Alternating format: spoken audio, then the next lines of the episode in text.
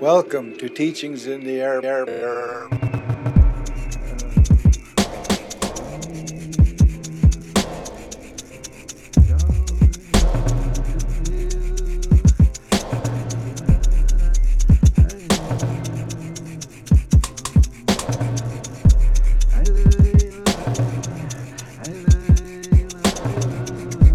Welcome to Teachings in the Air podcast with Jerry Oldman. Coming to you from Hunkaminam territory with a podcast series about Indigenous men's health and wellness.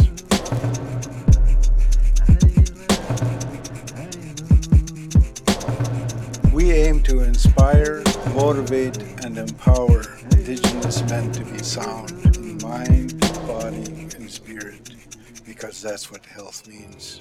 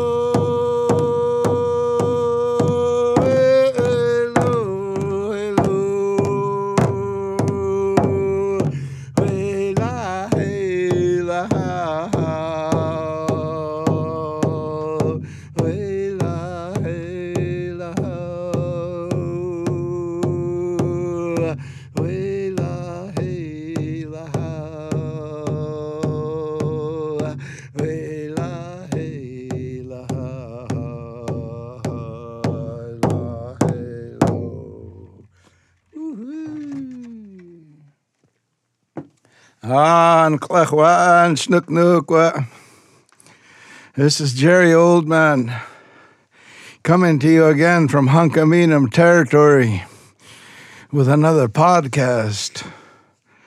Ever since I started doing these teachings in the air, I'm constantly reviewing in my mind teachings in the air I can share with you. Because traditionally, the teachings, unless they were family secrets, we are supposed to share them with the people. Because we need each other as people. And when we speak the same language and have the same concepts and the same beliefs, and we have support from one another, we become, we become one. And this podcast today, I've been thinking about it probably since I started doing podcasts. It's been in the back of my mind. And the reason why it's so long for me to start to talk about this in front of the microphone is because of the sensitivity of the topic. Because, it, you know, it's something that we all go through in life. And I've been wondering in my mind, and I'd meditate on this in my sweat lodge and my meditation early in the morning. How can I share this in a good way? And what I'm this podcast about today, this podcast today, is um, in regards to grief and loss. We all go through this life and we lose someone or we lose something. And then it's like we're picking up this heaviness and carrying it. In reality, what happens is if we're carrying that grief too long, it's, the reality of it is it's unfinished business. It's business that we must do. It's action that we must take to heal ourselves from this loss. And I know the losses today that we face many losses as Indigenous people. The loss of land, for instance, has brought us poverty because there's resources in the land. And I know at times I've grieved over that. I've, I've carried heaviness because of the loss of territory in St'át'imc territory. Especially when I look at my people living in poverty.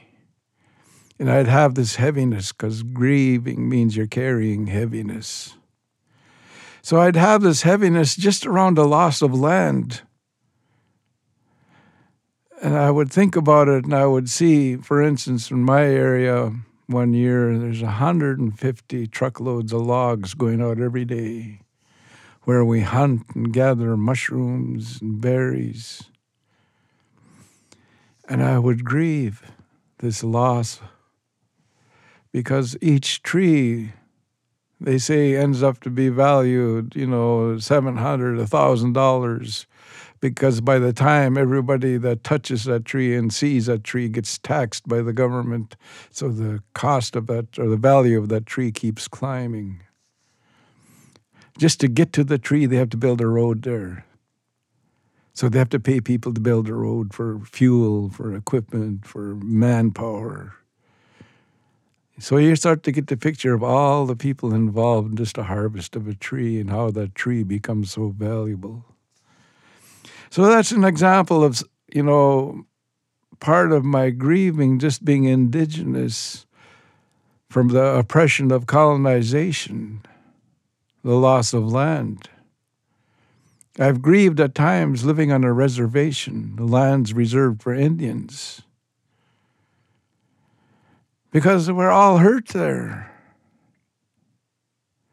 And we start to lose our ways our language, our traditions, our rituals. So, that, of course, leads to the topic of the loss of identity. And identity is so critical for any human being to feel they identify with something so they could be somebody you know, and I grew up grieving that loss because I knew I was not fluent with my language. I was not taught the ceremonies, and the ceremony is something that you do consistently and you do it the same time after time after time. Name giving ceremony, you know, childbirth ceremony, puberty ceremony you know, all of these ceremonies are people used to do. Name giving ceremony. I end up with a colonial name, Gerald. And I used to grieve that at one point in my life. Why don't I have an indigenous name? So you can see now, you're getting a picture where Sahilthit is going here, where Jerry's going that I want to cover a range here on what we have lost as Indigenous people and how it impacted us. You know, we have lost family, feeling. You've heard me, if you listen to me in other podcasts, talking about family reconciliation and the impacts of the residential school on families. Well, we grieve that too. It's like a lost, long lost relative. And we get lonely for that feeling of being family. You know, because the whole plan of divide and conquer, you know, that, that worked. And my belief today is when we become strong families again, we're going to win. But first off, we have to get over the grieving of that loss and face it head on and look at it and start to deal with it. So when we lost our ceremony and ritual, is one of the critical areas I feel today that's lost. Remember, grief and loss is a whole ritual around loss You know, what do we do when someone passes and goes to the spirit world? Are there ceremonies to help us with that? And yes, there is. And I will get to that. But in my introduction here, I just wanted to let you know that grief and loss is not only about death, but it's also about identity and feelings of the, the grief from being poor, from that feeling that we're not accepted by Canadian society, from the fear that comes from that when we walk out into the streets, some of us are afraid. When we don't want to go into the post secondary institutions or even some restaurants. You know, and that has an impact. So I want to start off here today by talking about, you know, after I give you my brief in- introduction here, that the problems that we that I encountered with unresolved grief, and remember that unresolved means unfinished business. There's unfinished business in my life and when that happens, it's eventually going to catch up to you and come back to haunt you. And of course, that happened to Jerry. If we do not actually do the process of grieving, of letting ourselves grieve, we can come to a state of depression. And uh, so what is depression? What is that? It's when there's such a heaviness on our shoulders pressing down on us. And we're trying to carry this in life day after day in that heaviness. And it's just weighing us down and it affects how we see, how we feel, how we communicate that heaviness, that depression. We start to use harmful substances to our body to deal with that depression. And it does work for a bit, it lightens a load.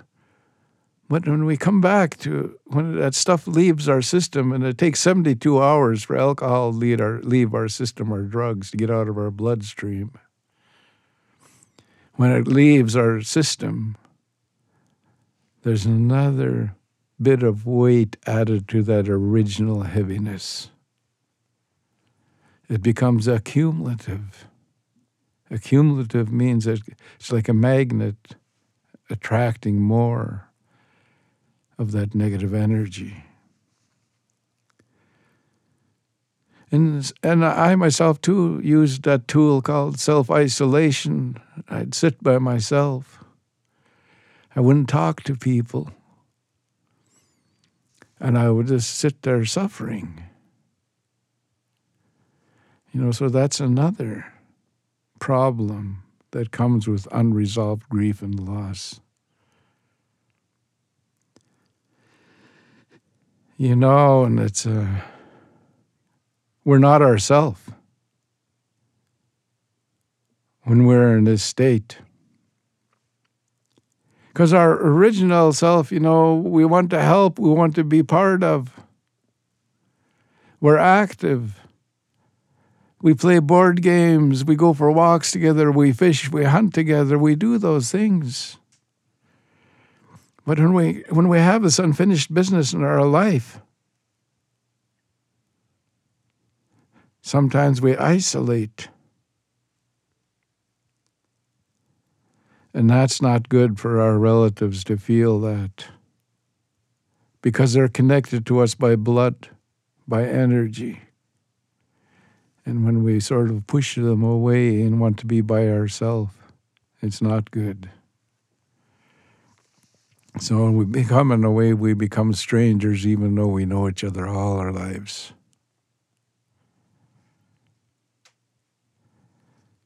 And the thing about this unresolved grief for us today is we don't know how to deal with it. We have no idea.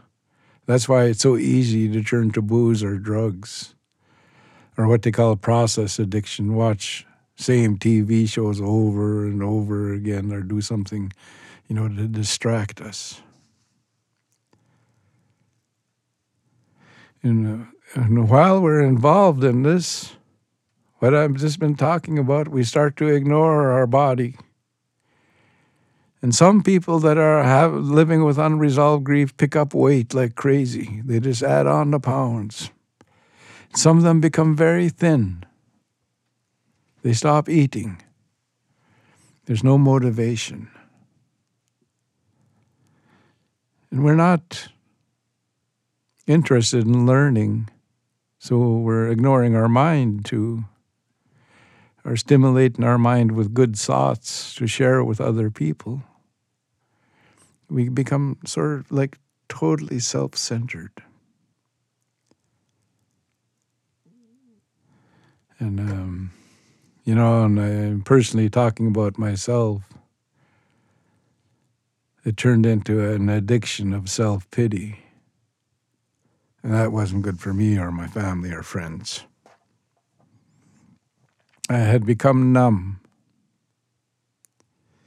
So, in a sense, it's like a zombie like ex- existence. You know, and that's not good. And that's why, you know, I, I convinced myself to do this podcast today. And after I listen to it, I don't know if I'll release it into the air. But I'm going to do it. I'm doing it now because I feel that, you know, maybe it will help someone that's going through, you know, unfinished business in their life and not dealing with their own grief and loss. You know, and I looking at this topic in my mind, of course, I start to say, okay, be good to talk about the why of this so we can understand where it comes from. Because you remember Jerry saying over and over and over again, when we say hello to our problems, we can say goodbye to them. And that's a good place to be, believe me, because I, I have done that in regards to my grief and loss. And I believe today now the reason why, and I think, and I believe that, not think, I believe that this is an issue with many of our people unresolved grief and loss about identity. There are some that are feeling heaviness because they think they're not First Nations enough or Indian enough because they don't know the language. Like I mentioned, or the ceremony or a song. There's heaviness about that. They want it. Or because they're mixed blood. And they're scared to be shamed because of that by their own people and by the Canadians too. So, with that loss of our traditions and our identity, because you know, if we're truly traditional, we don't other people.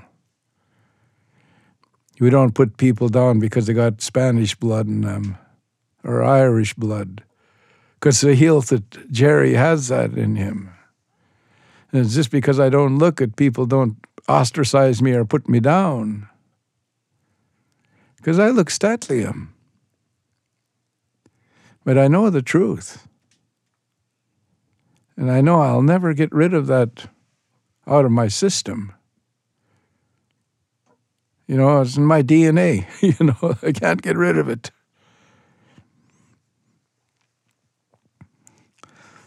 You know, and um, the whys of this leads to that ennui way of life, it means our lives become hateful to us.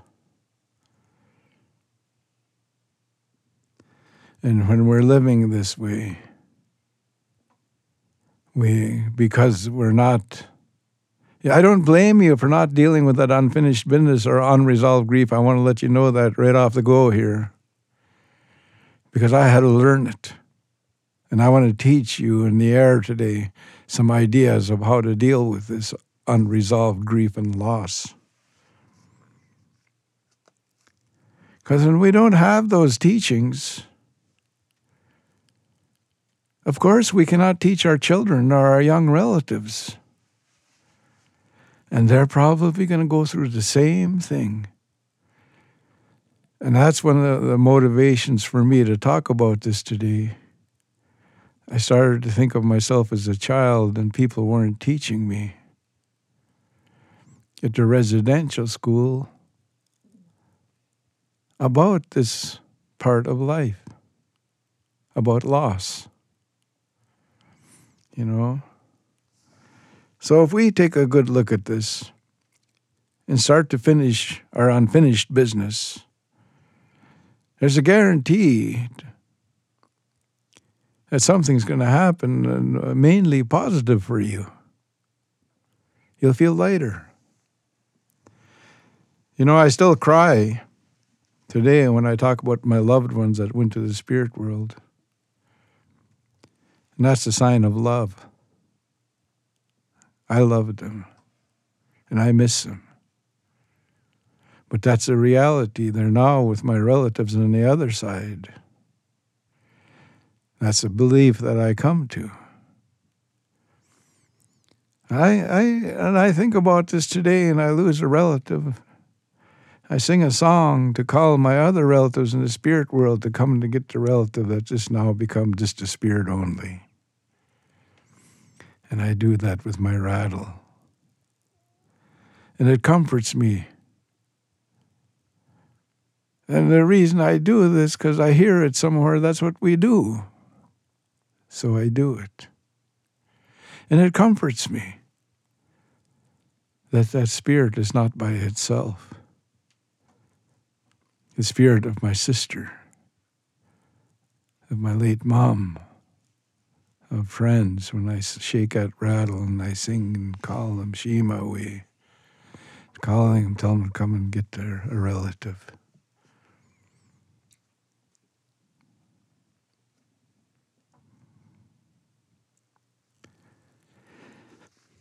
So the teachings, first off, that we're part of a circle. And that teaching is important so we'd never feel alone. That you're part of a circle of relatives and friends. And to be part of that circle, you must pay your dues. You must put in every time you take out. You must share with that circle. Very rarely do I say mustn't have to, but there's sometimes I do, and this is one of those days that I'm doing that you know, and we maintain the strength of that circle by giving to it, then we can take from it when we need.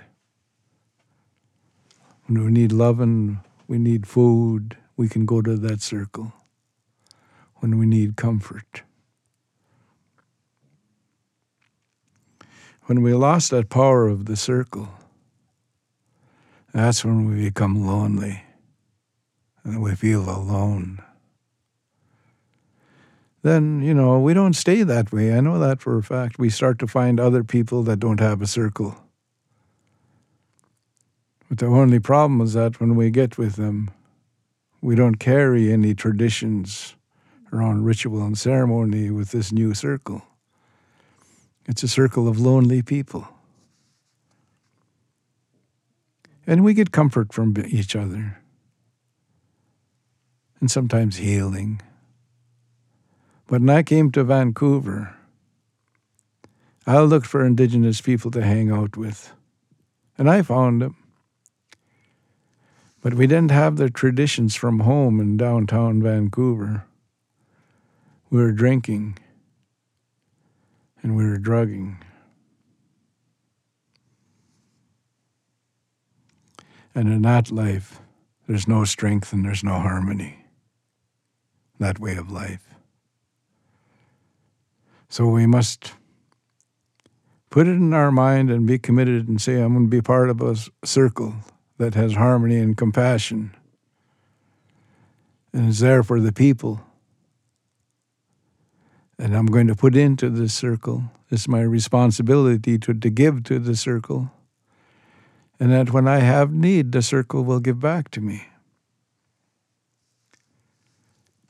So, with the loss of us, my point here in this part is that's why many of us became lost, because we didn't have a circle.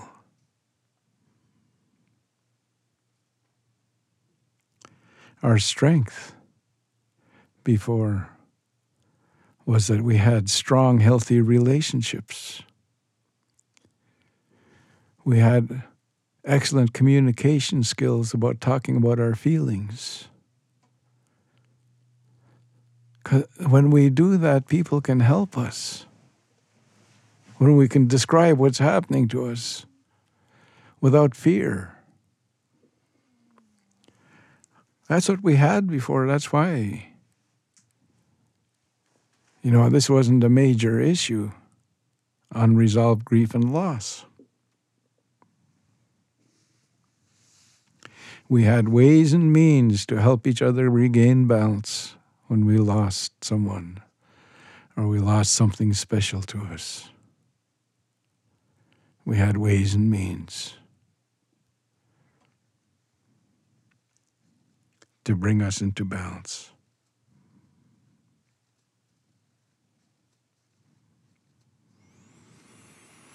You know, the whole area of taking care of our spirit is a area that I'm going to start to move towards here. Because now I know that you have an understanding of what happens. And there's more to it about if we don't face this problem and say goodbye to it, this grief and loss, and learn to celebrate after then we start to live again when we do that. So now, you know, because I feel you understand, you know, what Jerry's talking about here when we lose someone. And sometimes we grieve, like I say, our identity, loss of a job, you know, loss of different things. We grieve that too. So you know, part of this work of starting to look at this and saying, well, what am I going to do about it? You know, and we start to take responsibility and be truthful to ourselves that I'm suffering and I'm hurting now and I need help. Then reach out to connect with another human being to help you. You know, and, um, that sounded very easy what I said there. But for myself, you know, I was so lucky I didn't have to reach out the first time I started to get involved in traditional ways of dealing with loss. You know, and uh, I'm, I'm happy till this day, and I'm comforted that I have a way to help myself finish that grieving. You know what? I'd learned that um, when someone closest to, passes, someone close to me passes, I cut my hair. And it's a symbol of letting go. And I cut my hair. The closer the person is to me, the shorter my hair and I let go, and it's a, and it's a way of starting over again without that loved one with me now. They're always with me in a spirit form, but physically they're not here anymore. Also, to cut my fingernails and toenails, to tie buckskin laces around my ankles and my wrists and my neck as a symbol that we don't know when people are going to leave us. And that remind us we're part of a circle and that circle is still here. And for other people to see that I'm grieving when they see the lace around my wrists or my neck or my ankles. You know, that was a St'át'imc tradition. Cut the hair, tie those, tie that person, teach them. We don't know when people are going to pass to the spirit world, so you don't take off those laces, you let them fall off on their own. And that's a constant reminder to us we don't know when we're going to leave this human form. So that's a good teaching, because I done that. I don't know how many times now, and I think about it, you know, and uh, people close to me left. I cut my hair, put on the laces. And I do that for my family now, too. Cut the fingernails, toenails, and those simple actions help me to deal with my loss. Then encouraged to go to ceremony with the intention of healing myself from this pain. So I go to sweat lodge, I bathe, I sing, I do things to start to get that balance back. Because in a way, when we're in grief and loss, and people will say, the traditional people will say this, you're not yourself now. Let me drive for you. Your friends will step up and family members that are, you know, your cousins and stuff, and they'll come up to you. And that's what they said to me. You're not yourself now, Jerry. Let me drive for you. That was so nice. That was so, that was part of helping me deal with my grief and loss. And also creating safety.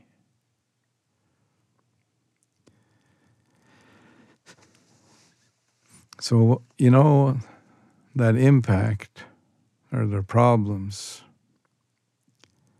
Remember, I said our mind gets affected, our body, and our spirit. And that we must help that mind, that body, and that spirit. We must help that individual take charge of their mind again and not be lost in the grief because they still have a life to live and they still have responsibilities to their relatives. Otherwise, we become a burden to our relatives, a burden to our friends.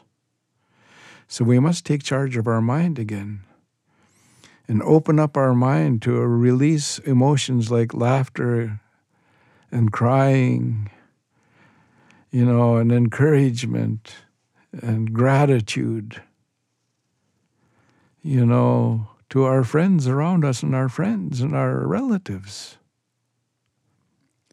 That's what we do when we start taking charge of our mind again, because when we lose, we lose, we're not ourselves for a while. And our mind sort of becomes scattered. So, in regards to the mind, we must take charge of our mind again eventually grieving it does you know the carrying that heaviness. They tell they tell me everyone's got their own time frame but there is a time when it's unhealthy if you're carrying it too long. It's not good for you. For me as an individual. When we take charge of our mind the chances of us hurting people in our home or our work lessen and we can start to teach others after what we've gone through and faced it and dealt with it in a positive, healthy, healing way. Now we're at a place where we can start to teach healing and do peer support for our friends and our relatives in regards to grief and loss. When we take charge of our mind again, then we start to look we start to see what happened when we became lost in a sea of sadness and hurt. And then we start to learn in life to build support networks. And I believe this used to be indigenous way before that, but nowadays I'm going to encourage you to build a support network. People you can call on develop that energy. If I got your back, you got my back. When that happens, it's beautiful. And you say to somebody, hey, you know, I got your back. I'm here for you. Then you know when that happens to you, they got your back. And we start to take control of our mind again. Start to intentionally create fun and recreation for yourself and your loved ones and your friends as part of your healing process. Go to the movies again. Go to the dance, go to the ball game, go to the potlatch. Start to do these things. And you start to, when you do this, because we all have a vision, what we want to accomplish in life.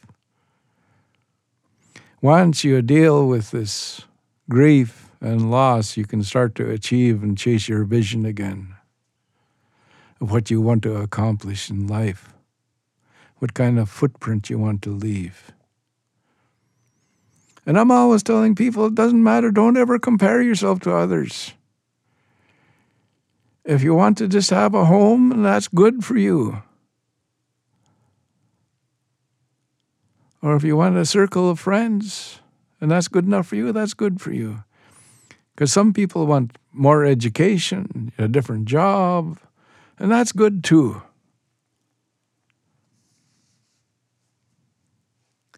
So when you're doing this, you're replacing the negative with the positive. You chase those negative thoughts out of your mind and you allow positive thoughts to come in. And then people will literally see a change in your eyes and your voice. Because you're carrying heaviness. You really don't want to connect with people with your eyes. You look down and look away. And your voice has got no life to it, no up and down, no rhythm. So when you chase or you actually do the grief and loss, it's not avoiding it, it's anything. It's actually letting yourself cry and sometimes become enraged because you're angry because that person left or whatever you lost. But leave it there once it's done. Then that's when you can replace that negative with a positive. And then you can start to make a commitment to live in the present.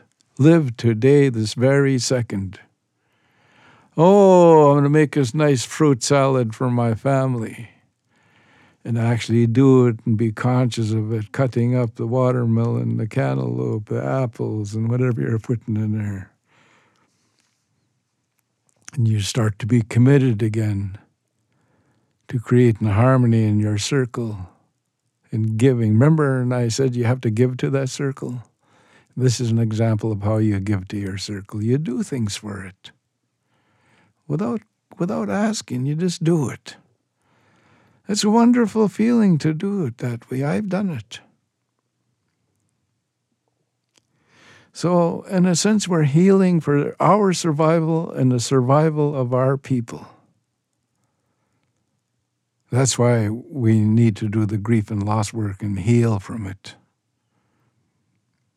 Then we can continue our journey as a human being with a mission and a purpose, which is to keep the circle strong you know, and help people achieve their dreams and their wishes. That's a good purpose when we're here for the people. You know that learned helplessness is an epidemic. Because once we start to display that, there's people watching us, and there's the children and the younger relatives. And then it becomes an epidemic. An epidemic, the word epidemic means that people are visited by. They talked about the ep- epidemic of the Black Plague in Europe. That means a black plague, that really nasty disease was visiting every household. And it took people, it killed people. That's what an epidemic is.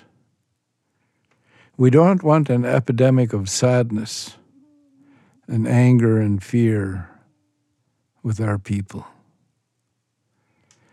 And we must uh, be honest with ourselves and say that we have par- partial epidemics now.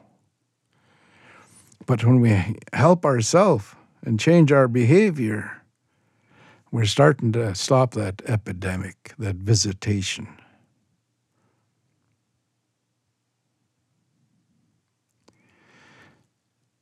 When we do this, we start to create supportive relationships where we support each other. Remember, I saying, You got my back, I got your back.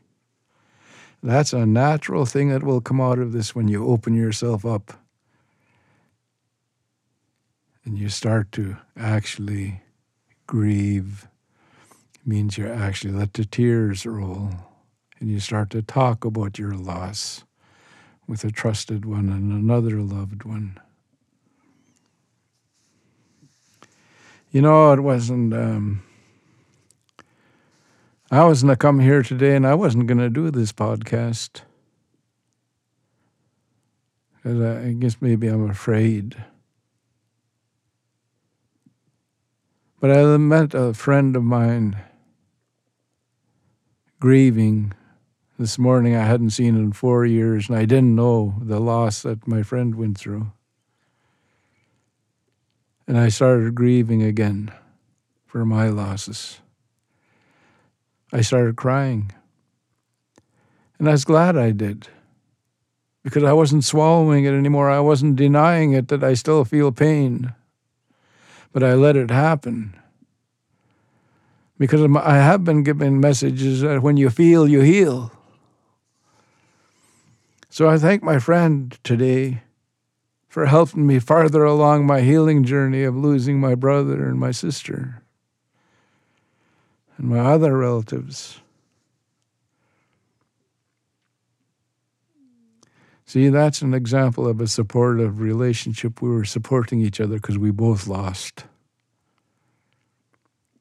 But we started, I can feel us starting to re- recharge again. We allowed ourselves to be sad.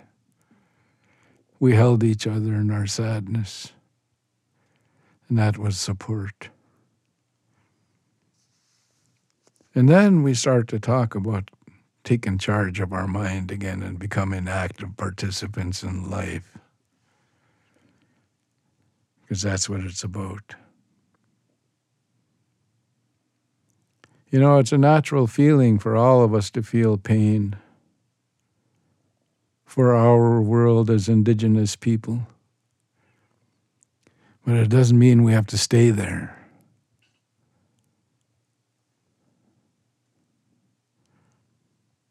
When we disown our pain, that's when we become isolated. You know, we must embrace that pain and let it happen.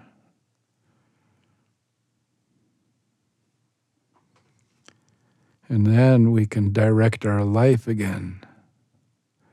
Because if we don't, we're like a leaf floating in the wind. We go here, we go there, you know, with no intention or no purpose.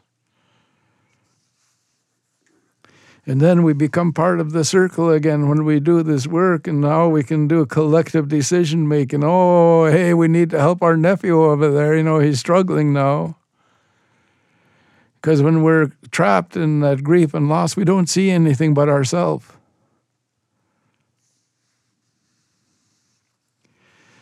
You know, being part of a circle is being part of a collective of human beings that are in the same journey, which is life being human. Not a human being, but being human. And what are humans supposed to do? We're supposed to transform our environment if it becomes uncomfortable. We're to help each other transform our environments.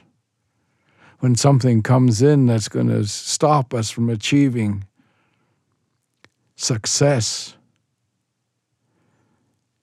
to stop us from believing we have rights, to say no, to say yes.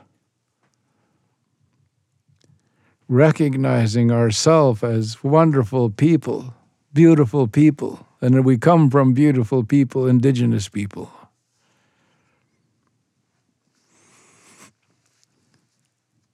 This healing work from this grief and loss will benefit our circle and all of our relationships. It'll enhance the feelings of that circle. It'll enhance the positivity of that circle. And that was our strength before contact. We're going to go home. And I believe that just because I'm talking about this today.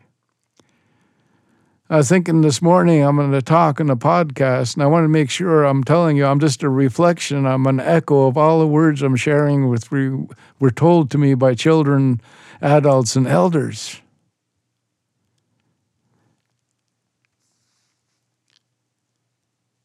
We're going to increase our power as a people to produce winners, to produce beauty, to produce, you know, people that accomplish and go regardless of all the challenges that face them. They refuse to be stopped. We're going to develop a group consciousness of this is the indigenous way. This is the way indigenous people do it. They respect life. They don't waste. They're not mean to one another. They're not mean to themselves. And all of that happens, we're going to reduce self blame. We're not going to blame ourselves anymore. And I know I've done that to myself. We're going to assume responsibility for change. That I'm part of the change, I'm part of the solution, I'm not part of the problem in this life. So to have that, we first off believe in ourselves that we're here for something, we're here to do something, we have a gift, we have a purpose. We're going to identify and build our own strength that we have. Like I have the strength of listening, I know I do because all of the things I'm telling you, I heard it and I listened to it so I can reflect it back to you. I can release it into the air.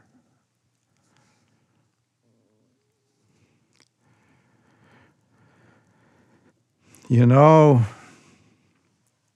we're going to identify what's strong and beautiful, and we're going to take it into our circle. That's what we're going to do. That's what's needed. And we're going to take responsibility of being teachers to our youngsters that are following us. We're going to realize that there's many little eyes looking at us, watching how do we deal with grief and loss? How do we deal with education? How do we deal with being healthy? How do we deal with our identity?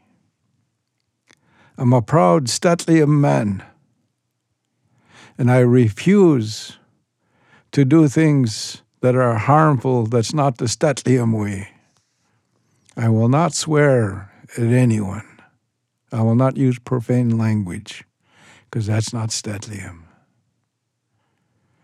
When I'm hurting now, I will weep. When I'm happy, I'll laugh and I'll celebrate. And then what we're going to do is mobilize our resources. Like right now, I'm mobilizing because I have two nephews with me today. They're adopted, but we're creating these podcasts to go into the air. That's mobilization. We want to be part of the solution. We have a young, wonderful young woman behind us like the captain of the canoe, you know, gives us the resources to do what we're doing. And we have another one that's even above her that supports us and says, Yeah, you guys do that.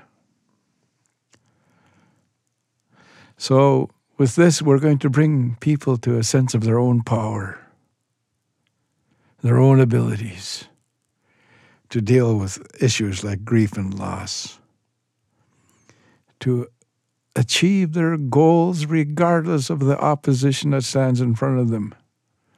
And some of this opposition is old as the first colonizer had stepped on this part of the earth.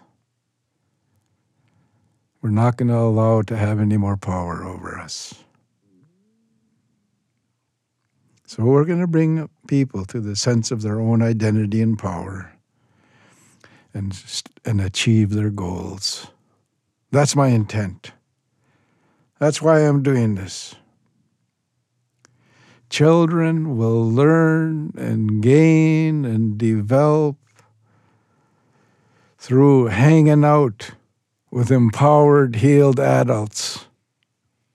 That's how the children are going to, you know, that's what they need,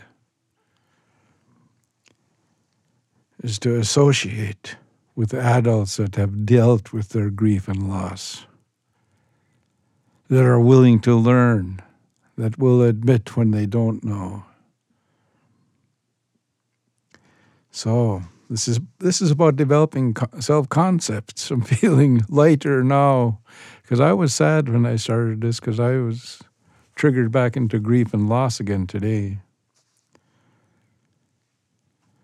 And now I see actually what uh, happened with me, and I started to deal with my grief and loss, that I started to have some competency, some confidence in what I'm doing and I have understanding. I, I have a better understanding of the social and political environment today in Canada. I do. For myself, for Jerry, for Sahilthit. And I don't expect you to rhyme with mine or to be exactly like mine, but I have mine. And I want to be part of social change, social justice. And I've now come to the place where I do develop, I am developing personal and group resources for a better life for Indigenous people. I now go and share with the institutions like corrections and universities and colleges and courts and different things to articulate and define for them what happened so they'll understand. And I'll tell them, you, you make a statement of accountability of harm to Indigenous people so that you can change. Because many of our people my people are grieving because of the treatment they received in your justice courts, in your universities and social work programs. You know, and we have grieved that. But now we're coming to a place of choosing our actions. And that's a wonderful place. We do have a choice. So I want to encourage you if you have grief and loss, find a way to do the actual grieving because that needs to happen. I found that out. When I deny it and I refuse to deal with it, I'm carrying it. And it becomes a weight and there's a heaviness in my step. And in a sense, I become a weak link in the circle. You know, so there's many benefits to this. Dealing with this topic. So, this grief around identity, I encourage you to start to use, even if you just count in your language. Like, let's say you're exercising. Like, I exercise and I start to count pala, anwish, clash, hoching, chilch. You know, and I start to feel identify as St'át'imc. So we can do these simple little acts to combat that sadness from the loss of our language, and we can start to revive it one word at a time. Then we can start to say, I'm going to be indigenous and I'm going to help people who need help that I can help. That's generosity. I'm going to be respectful of the life givers, the women, the girls, the grannies, the aunties, the sisters, the friends. I am going to be indigenous. And no one can take that away from me. Yes, I may not know much, but I'm going to learn. I'm going home. Uh, I was talking yesterday about freedom. And I say that again today. We're going to free ourselves from this grief and loss around identity and the loss of loved ones and the loss of land. And we're going to do everything in our power, one step at a time, one day at a time, to get it back. That's how it's going to happen because no one's going to give it to us. We need to work for it. So let's do that together. Let's accept the reality and try not to get fearful, angry, or depressed about it. You know, that's a big order for me to ask you, but I'm going to ask you. Take responsibility for your life and for the life of your culture, your way of life. And that way, you can start one word at a time with your language. Learn a song. Put away some berries when the berries are ripe can some salmon. There's a little piece of land beside where you live, plant a garden. You know, start to get that self reliance bug that our people carried for thousands of years. Make connections, positive connections. And one of my uncles says, uh, Jerry, you fly with the crows, you're going to get shot, man. you know, I learned because the crows were the people that were stealing and drinking they're the bad apples, and I was a bad apple, but my uncle said that to me. You know, you fly with those crows, Jerry, you're going to get shot. Sure enough, I got arrested, put in jail. You know. So make positive connections. And finally, live now. Live your journey. Celebrate your journey accept yourself as who you are indigenous, mixed indigenous, whatever it is, accept yourself and live your journey. Share your journey in a positive way with your loved ones. I'd like you to talk to you. I'd like to talk to you more, but I just want to thank you for listening to this. I'm I've talked to a few people listen to my fo- my podcasts. But I'd like to hear from you and come to us on Instagram, Facebook, or Twitter, please. Let us know if I'm making sense to you, or if they're too long, or too short, or too noisy, or whatever. Because, you know, I'd rather grow by some feedback than not grow by, you know, praise that's not true.